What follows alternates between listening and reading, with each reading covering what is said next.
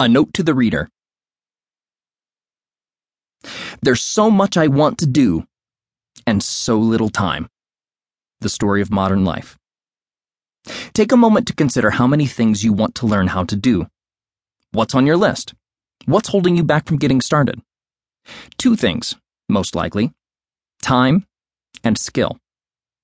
Here's an uncomfortable truth the most rewarding experiences in life almost always require some level of skill. Skills take time and effort to master, time we don't have, and effort we're reluctant to contribute. I'll get around to it someday. When I find the time, we say to ourselves.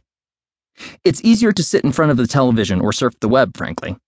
So that's what most of us do, and our desires remain dreams. Here's another uncomfortable truth many things aren't fun until you're good at them. Every skill has what I call a frustration barrier, a period of time in which you're horribly unskilled and you're painfully aware of that fact. Why start something when you know you're going to be bad at it? Wouldn't it be great to be able to master new skills with less angst? To break through the frustration barrier quickly so you can get to the rewarding part? To spend less time slogging through confusion and doubt and more time having fun?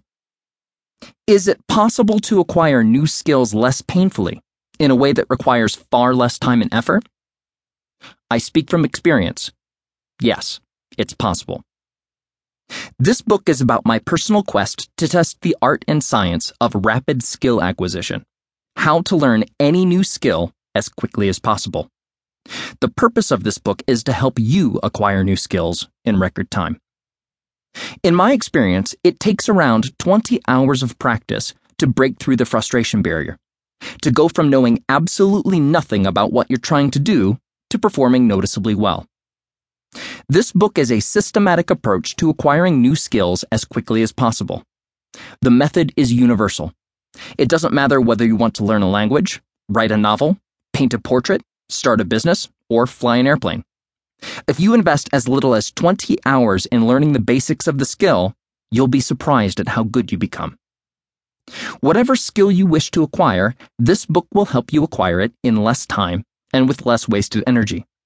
With a bit of focused, strategic effort, you'll find yourself performing well quickly, without the fist pounding frustration. In this book, we'll start with the principles of rapid skill acquisition how to go about acquiring new skills as quickly as possible. These ideas and practices aren't complicated, so they won't take you long to learn.